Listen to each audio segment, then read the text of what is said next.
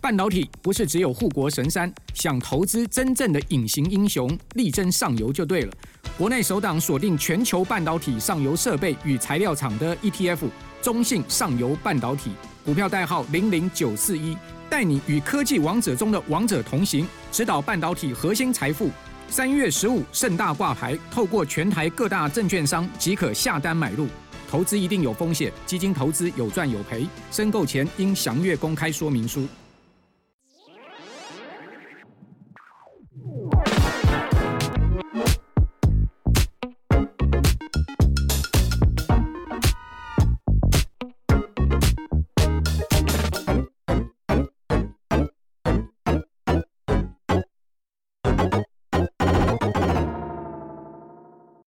欢迎收听陶迪说，大家好，我是陶迪，大家好，我是麻太。我们今天这一集有一位特别来宾，他是从事第一线法拍业务的专家，那他同时也是 Podcast 东哥经济学的主持人。我们欢迎东哥，嗨！大家应该没想到我介绍东哥结果是一个女生的声音。诶你为什么叫东哥啊？哦，我在做法拍之前，以前。我同事，哦，以前当 PM 的时候，我同事就可能有点鸡掰，然后同事叫东哥。你名字有东吗？对对对对，哦，你名字有一个东哦。OK OK，好，东哥呢，他现在是呃在法拍的公司里面任职，所以他算是第一线的从业人员。对，那我觉得今天非常难得的机会，是因为我本人对于法拍其实。很有兴趣，但是我觉得实在是水太深了，以至于我至今都不敢去触碰它。嗯嗯嗯。对，那我当然也有一些学员，他们偶尔也会问。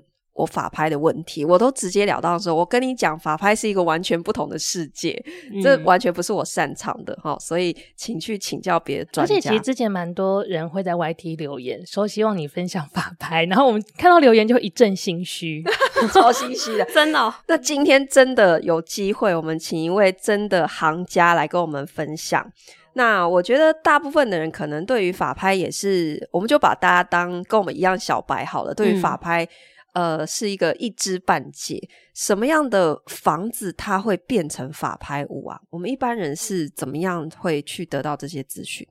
哦，因为你刚刚问了两个问题。嗯、第一，呃，第一个大一般人要去哪里获得这件资讯？第一个，你可以搜寻司法院法拍屋，呃，Google，然后你就可以点进去，它有每个地区有什么新北市、台北，然后你可以选你要的地区，那司法院都会在上面公告，或者是什么金融研训院。主要就是说，他司法院那边消化不了的案子，然后委外给金融去拍卖，那也是一样。其实本质都是法拍屋，是，所以它其实资讯都是公开的，只是你要知道去哪里查。对，就是我刚刚说的那个地方，就、uh. 是就是所有的地址，所有的东西都明明白白的公开。那任何，哎，你刚刚说什么？呃，就是什么样的房子会变成法拍屋？哦，最大部分的原因，大概八九成都是因为欠钱。屋主欠债，对，假如说你今天欠我钱，嗯，可能陶迪跟我借五十万，嗯，那呢没有如期还，我就赖陶迪说，哎、欸，你五十万要不要还？你就在那边装死，就没有没有没有，然后我就觉得很生气，陶迪怎么是一个不讲信用的人，就非常生气。这时候你会怎么做？我就会告上法院，跟法官说，包青天大人啊，那个陶迪啊，他欠了我五十万，我真的觉得非常生气，那怎么办？然后那个法官就说，哦，真的吗？好，那我们来开庭调查此事，是不是真的如此？然后就去查，哎、嗯，真的，你真的有这批债权，真的是欠了五十万，那我们就来查封陶迪他名下的财产。哦，太好了，台北市有一间房子，把它查封。哦，OK，所以就是。他这个过程可能已经到开了什么什么支付命令，我都还是不付，对不对？对对对，就死不付钱，然后到最后才会变拍卖名下的的财产。财产。那比如说你有房子就去查封，那当然有可能有车子，或者是有人之前不知道你们有注意的话，有什么 USDT 或以太币、加密货币，只要认债权人认为有价值的都可以拍卖。所以不管你只要你欠钱，不管金额大小，都有可能让你的房子变成法拍屋。对，就像之前新闻不是有报说啊、哦，我只是那个汽车违规啊，然后死都不缴，哦，不缴那个罚单。对对对，不要千万不要乱欠政府的钱，就算是一点点的税金或什么，可能那个什么违规可能几千块吧，还多少、嗯、没有多少钱，顶多累积到几万块，你不付就是不付，你就是会被罚牌。可是今天假设我只欠五万块。然后他拍卖我房子卖掉五百万，对，然后剩下的钱呢？剩下的钱就是会还你啊。比如说，哦、呃，这件他就是要取得变现的意思就对了，对对，就拍卖你的钱去还你。比如说，你这件五百，那你假如你刚刚回到刚刚那个故事，你欠我五十万，嗯，五百减五十，然后再减到一些拍卖的执行的费用法院那些人的费用，嗯、然后剩下的钱再去余余额再去分配。比如说，不止欠五十，你可能还有欠 A、B、C、D，啊大家排排站去法院领钱。哦，这样子哦，嗯嗯嗯，好，所以就是只有我欠你的情况之下，然后多的钱再分配回给我。欸、那我想问个问题，嗯、假设我不小心买房子买在高点，假设我房子买了一个一千五百万，然后我跟银行贷款贷一千万，嗯、可是呢，我后来就是整个经济大崩盘，这个房子现在只剩假设七百万好了，嗯，那我跟欠银行的钱还欠假设八百，嗯，那如果卖掉卖七百，那是不是？就算我的房子被法拍，我还是欠银行一百万。对，哦，这样这个就是中国现在常常发生的状况。房子没了，然后还到负债更多。对对，因为它的那个现值已经不足以去支应你的债权了。哦，so ga so ga。哎，可是我好，那回到法拍这个市场，我有一个疑问，就是。法拍的房子现在真的有比较便宜吗？因为我好像常常看到有人在讲说啊，他真的到了三拍四拍，然后最后那个因为有很多那个小白就是去乱投标、乱开价，然后导致那个价格其实一直跌上去，其实最后也接近市价，没有真的比较便宜。嗯，有有可能就是嗯，因为法拍物件现在物件量是有史以来量最少的物，就是现在最少，为什么？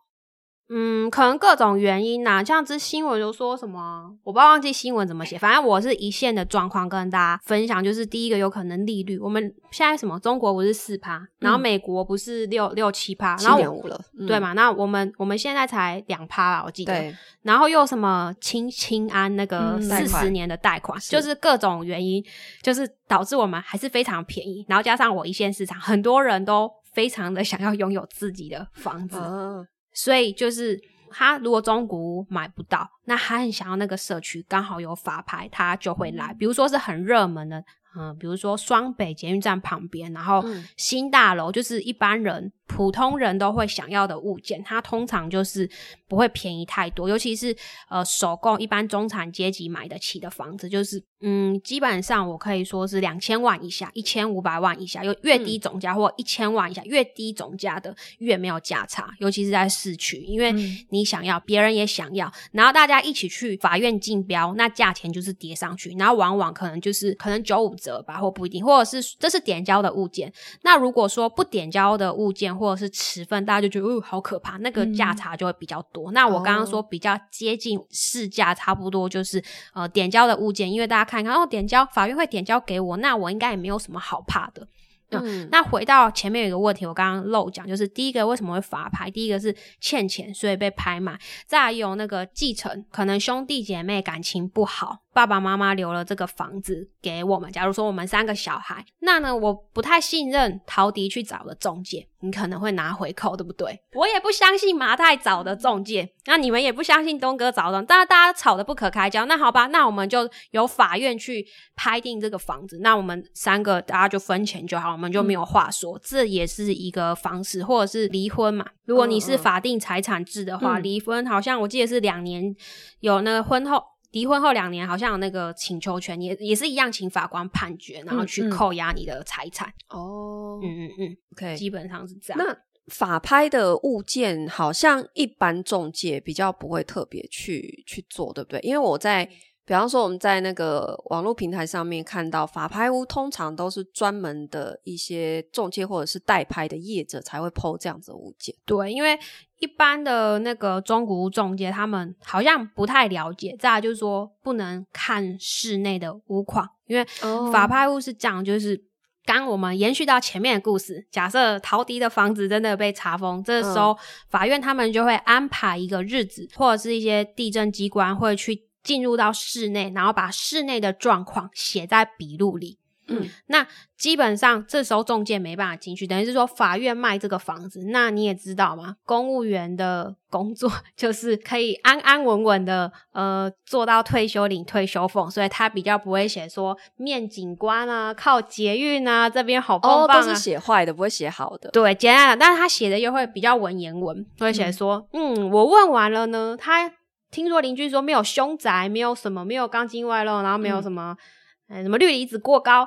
那这些事情呢？嗯，就是如果有问题，你还是要自己负责。法院。我看过那个，对，他每个都是说你要自己负责，但是我问过了，没有，他们说没有，这样，对对对 对，就是、但有问题一律自理，对，就是我们没有责任。所以一般以买方的来看，就说，哎、欸，我我我去那个中介说什么有什么履约担保，啊，你们这边来说要自己负责，嗯、但是他其实你仔细看，他做的还蛮仔细，会说我发函给警察局去看他有没有凶宅，嗯、然后再就说他会去找那个什么专业的技师还是技工去看这个房子有没有什么氯离子过高，然后还有一些老老旧房子。什么钢筋外露，然后有时候他还会发函给三四个单位，那总共费又有可能是十万，嗯，就所以他做功夫搞不好比一般中介还要多了。我觉得一般中介应该是不会花十万请那个 什么什么台北技师工会，然后什么你就看他好几个。哦，这个而且还会出因为有花钱，他们会有专业的报告，会其实会有时候仔细看笔录里面会写，他、哦、说哦，这个我们还去抽样调查这边的氯离子怎么样，然后这里这里抽样的结果，这一个物件判定。不是氯离子，嗯、就是会写的超级详细。哦、但这些报告的这些费用是之后买家要承担的吗？诶，就是那个债权，反正就是法院会扣在里面。我刚刚不是那个故事还记得，哦、比如说拍定五百万，然后法院会扣掉一些必要费用，嗯、然后就是这一些。对对对。那什么样的房子不点交啊？嗯，看法院怎么判定啊？通常比如说有租约，嗯、租约可能他就会可能租个五年，他可能。嗯，就可能你们已经签看，那租约看有没有公证什么之类的，然后可能他就会写说不点交，或者是说，比如说他安排，因为公务员他没有行程嘛，他可能不只是只有你这个法拍物件，他可能一整天有很多行程，然后到达了这个家，然后他没有开门，然后他不能进去，哦、然后他就啊他就写说啊那不点交，哦这么随便哦，哎我讲出来有一些。因为他们很忙嘛，就没有堵到人，好啊，算了，就不点交这样。他就会，他就可能会，然后你大概就知道哦，他可能没有开到门什么的，嗯、也有可能这，因为每一间的法院也不太一样。OK，嗯，那大部分的状况就是刚刚说他可能没有开门，其实可能也没有怎样，然后或者是他有租约，所以不点交的房子不一定是我们真的想象它是有很 很有问题，比方说有住屋蟑螂住在里面之类的。嗯，不一定，通常都是有租约啦，但是其实。Oh. 点交或不点交，一一般来讲的话，点交的物件大概实物上最久大概三四个月会交。那你们知道什么是点交或不点交吗？我刚刚想要厘清的就是什么样的情况不点交？不点交就是说他不会让你进去看，是他在会不会进去，然后把里面的设备财产点给你吗？哦那个不点交是就是法院不会点交给你。那你们点你们知道点交跟不点交在点交什么东西吗？点交什么？使用权。那什么是使用权？嗯、就是我们来像你们做是做租房子的。嗯。那我问，假设我今天你你应该有租过房子。嗯。你如果租房子的时候，你租过这个地方，那请问你交设备没有？请问你房东可以进钥匙了？对，请问你房东可以进来吗？不能。对，那这个就是，那是这个房子的产权是谁的？就是不是我的，是房东房东的，主的。对，没错。所以呢，我们点交的就是所谓的这个使用权。你标到房子，你只有产权，你还没有使用权。你要去跟法院点交这个使用权。哦、那如果说你今天是跟呃中介一般中古屋买房子，只要是那个房仲钥匙交付给你的那一刹那，就是使用权的交付完成。那大概是这样，Okay. 对。嗯嗯，那法院的点交就是说，哦，他是可以帮你点交这个这个房子使用权。那他不点交说，哦，你不要这房子产权是你的，没有错。但是使用权的部分，我们法院就是没有点交给你。那通过这个处理的话，可能就实务上比较久一点，可能就是一年到一年半，可能通常就是会去诉讼，诉讼就是告他。那告他通常也没那么可怕，就是通常见到主要他可能躲在那边不见面或什么，可能就调解，嗯、就是说哦，然后我们就安排那个点交的程序这样。所以即使我得到这个房子的产权，我不能一去然后立刻把门拆下来换一道门，不行，你会被告。就就像你的房东不能直接闯进来说什么把你房子，因为使用权现在是你们陶迪的嘛，对不对？就是差别在这边。嗯所以，如果法院不点交的话，它就变成说你要自己想办法合法的去取得这个使用权。对，对，但你要又要透过另外一种司法途径，就是对，就是找律师，就找律师告他，也是一个方法。那如果是带租约的情况之下，租约就要看就是等租约结束。对，就是看他有没有公证啊，因为你进到要去告他，就是我不知道你们有没有告人，有告过人的经验吗？希望不要有了，就是很少。哦、对对对，那通常就是你找律师的时候，就是要找他的那些公法律上的公房，说哦，你虽然说有，但是你这边怎样金流没有做好，怎样怎样，哦，你告了，然后法法官就会判说，哦，这个租约不成立。嗯、maybe 你们签是成立，那你们没有公证，然后我记得大概有十项，那法官会去看，就说哦，可以或不可以。大概是这样，嗯嗯嗯，了解。那我们要怎么样去判断呃一个代拍的业者的好坏？就是我要怎么选？今天如果我真的想要买法拍，然后我又不想要自己去看那些公告，自己去挑物件，我还是希望可以有一个类似中介这样子的角色在里面。嗯、可是我要怎么样去判断这个人专不专业或是好坏？嗯。我想一下，我我觉得就是因为我之前新闻好像有看过，有人会狮子大开口要很高的搬迁费。这时候我觉得大家是可以，其实所有的钱都是可以量化的，自己心中要有一把尺。嗯、比如说我刚刚说点交，呃，实物上最久大概四个月，你可以拿到这个房子的使用权。这时候，嗯、呃，你大概算，你可能就要缴这四个月贷款。那如果那个人说要叫他滚的费用是超过这四个月你要缴的贷款，那我觉得就太夸张，不是不是漫天开价。那比如说他一个月内他可以提早走，那你补贴的价钱是小于那三个月的搬迁费。比如说你三个月的那个呃利息，假如说是十万，那他今天说给他三万，他就可以提早走。那我觉得是。OK 的，是互利的，嗯，OK，不是像我看新闻说什么哦，我还要跟你要什么好几十万，那太扯，那我走那个法律流程就好。嗯、再就说那个搬迁费，其实都要有收据什么，你将来房地合一税都可以扣抵。嗯嗯。再就说呃，像我们公司是代拍费，都是有那个发票，假如你未来要卖房子的话，就是房地合一税都可以扣抵，那国税局那边也会有资料这样子。好，所以我可以这样理解吗？就是代拍好的代拍业者，第一个他是绝对正规，该有的。发票都会有，因为这影响到你之后卖房的一些成本。报税，对对。对，然后再来就是，他遇到一些比较复杂的情况，他可以帮你评估不同的手段可能产生的成本，然后帮你采取最低成本的取得方式。对，像其实也可以算，如果是不点交的律师费，一般来算是十万块，就是你大概要有点。概念不能说被人家漫漫天开价，嗯、然后那个那个律师也可以开那个那个什么收据还是劳保，反正就是你未来都是你的成本里面是可以扣抵的。嗯、那我刚刚说的那个也不是比较棘手的方式，就是说如果你照法院的时间安排，就这样慢慢顺顺的走，就是差不多最久最久是四个月时间。嗯、但是如果比如说我们呃希望他早点走，那他可能会要求一些搬迁费，然后会跟他签切结。他可能一个原本要四个月时间里面的租客，他早一点走，他可能一个月，那那就跟客户协调说，哎，那我们给一万块或两万块，那这是皆大欢喜，嗯、因为你也比较省你那个什么房贷利息钱，嗯嗯、所以其实我觉得都是正规的方式。嗯，所以我们因为我以前都一直幻想说，要涉猎到法拍，一定要有黑道的那个 朋友，我看起来像吗？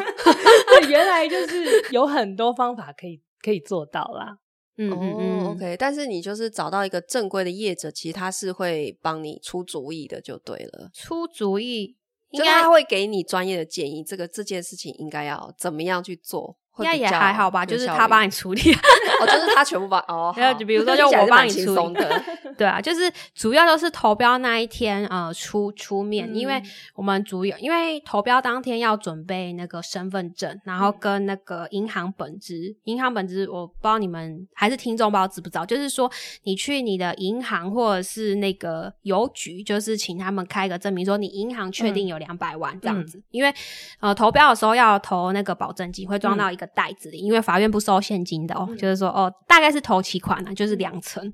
然后，嗯、呃，那时候会有那个身份证，所以我会我会希望客人呢现现场自己带，因为这个身份证是比较个人的东西。嗯、然后再来就是说，嗯，我们会比较希望那个现场决定价钱。嗯，那为什么会这样说呢？因为一般来讲。有些法院投标时间是一小时啊，嗯、那通常嗯，以我们台北来讲，大概是半小时。那我们就是，假如你喜欢这个物件，都没有人来投标跟你竞争的话，你写底价就可以了。嗯，对。嗯、那如果有人，我们就因为我们已经心里想说，哦，这一间的市价假设是一千万，嗯，那如果我们就按照人数，哎，可能没有那么多人，那我可能九九五折。我还写九百五，哎，可能都没有人呢。这拍底价八百，那我可能写八百就买得到了。嗯嗯，所以我们会希望说，在现场可以做价格的决定。对对对，但是我们出价评估表是之前你一定，你买这房子，你应该心里会有个底，你有做功课，你会知道说这个地区的行情是多少。只是说去，哎，没有什么人，那能便宜，你干嘛不便宜一点买？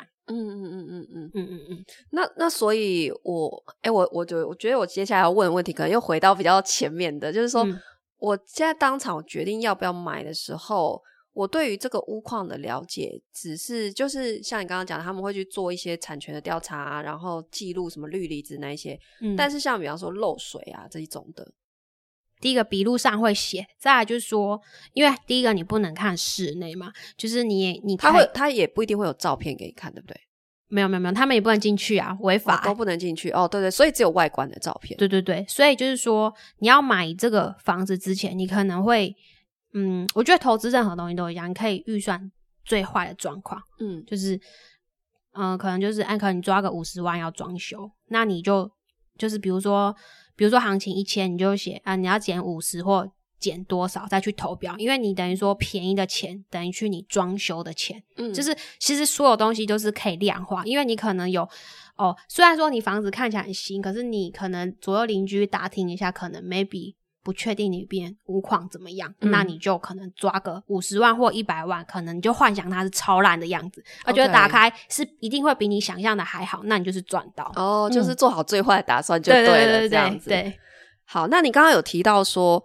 呃，在拍的时候，现金只要准备两成，那个叫做保证金，保证金两成。对，那是这个是代表说这是可以贷款的吗？法拍屋可以贷款？对对，法拍屋可以贷款。那通常就是说，你要在标之前，我们通常可能会先跟客户签个委托，然后请那个银行帮他不仅帮这个房子估价，也帮买的这个人，嗯、呃，就是看他贷款条件可以多少。嗯，对，不是每个人都可以贷七八成，因为每个人的现金流不一样。像有有些人说什么零元买屋，我有时候看一看，就是真的世界上有啊，那个某某某的财务长，他年薪五千万，银行抢着借他钱，他当然可以零元买屋啊。哦，OK，嗯嗯嗯，但是呃，他的流程是怎么样？跟我们买一般的房子，他进入贷款的流程是一样的吗？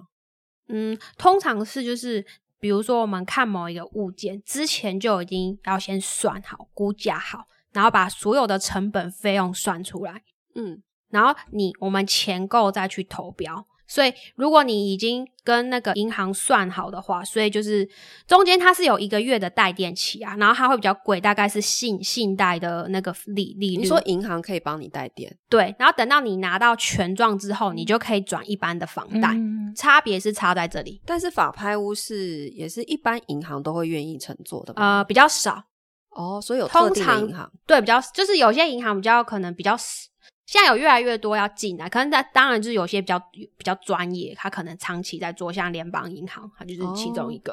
哦、嗯，对。那它估价可能就没有那么好，那你可能就可以找一些，反正有现在很多银行在做，所以它的反应速度是快的嘛？因为我看到一个案子，等于是在我去投标之前，银行这一端就要先谈好嘛。对啊，你要除非你都拿现金。嗯，那所以前面银行这边它作业时间，因为比方说像我们做房贷，有些银行的作业时间其实拉蛮久的哦，而且我也不知道我会不会标到、欸，诶银行会会理你吗？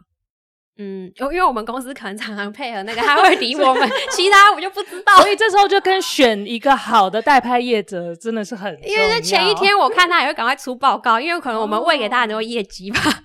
哦、对，因为你说、哦、反应速度很快。对，因为我觉得你看问这问题一个礼拜，我觉得因为因为其实因为我们都给那位先生做，他就。嗯对啊，大家都是互利嘛，你他就会可能有团队马上帮我们弄，就我觉得就其实这逻辑跟那个你买一般房子，你透过一个中介经常配合的代书，然后代书跟他常配合的银行，在事前就已经做好这些评估，你的那个流程就会很快。嗯、如果你等到已经买了签约完再开始去找银行，你没有关系的话，就会时间就会拉很长，对，风险也会比较高。对。哦，这道理是是一样的。嗯哼哼。好，那再问一题哦。我们刚刚讲的都是我今天想要去买法拍，可是会不会有一天呢？是反过来，是我们现在有很多人开始继承家里的老房子，对不对？嗯、会不会有一天，因为比方说兄弟姐妹共同继承，然后呃出了什么样的问题，导致这间房子被法拍，我会被连累？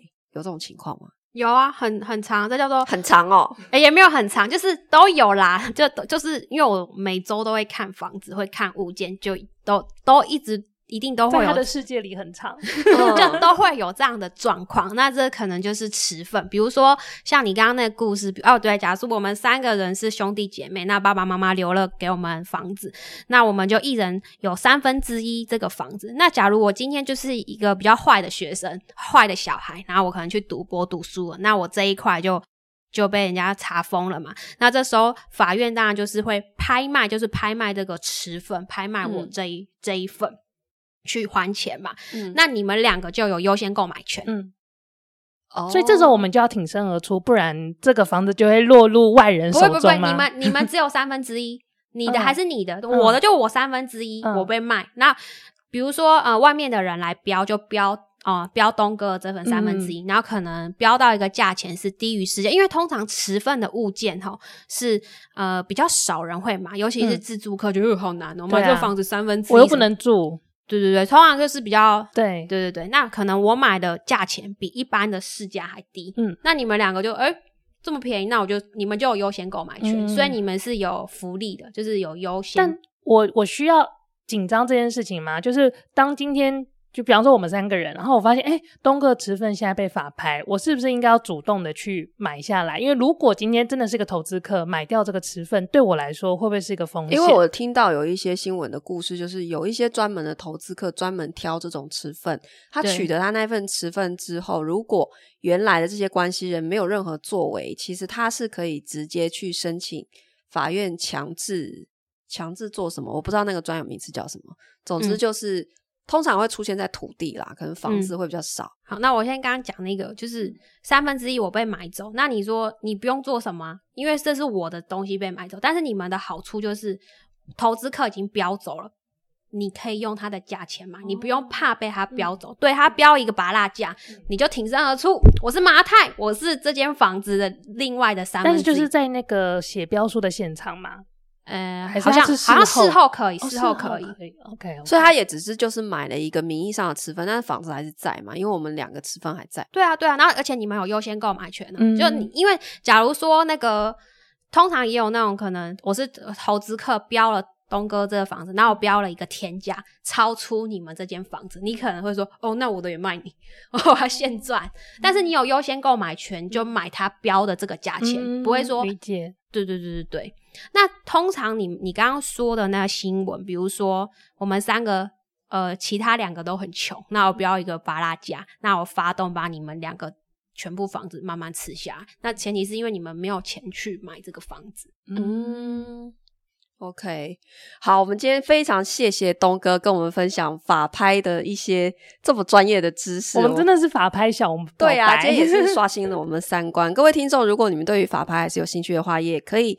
收听东哥经济学东哥的节目哦，我们今天非常谢谢东哥。那个，我有开那个就是法拍屋的订阅制，就是我、嗯、我因为我每周都会去看房子，那我就觉得哎、欸、我会去算一个出价评估表，然后有呃有差一点价钱，我就可以算哎、欸、大概现在行情多少，嗯，那大家也可以参考。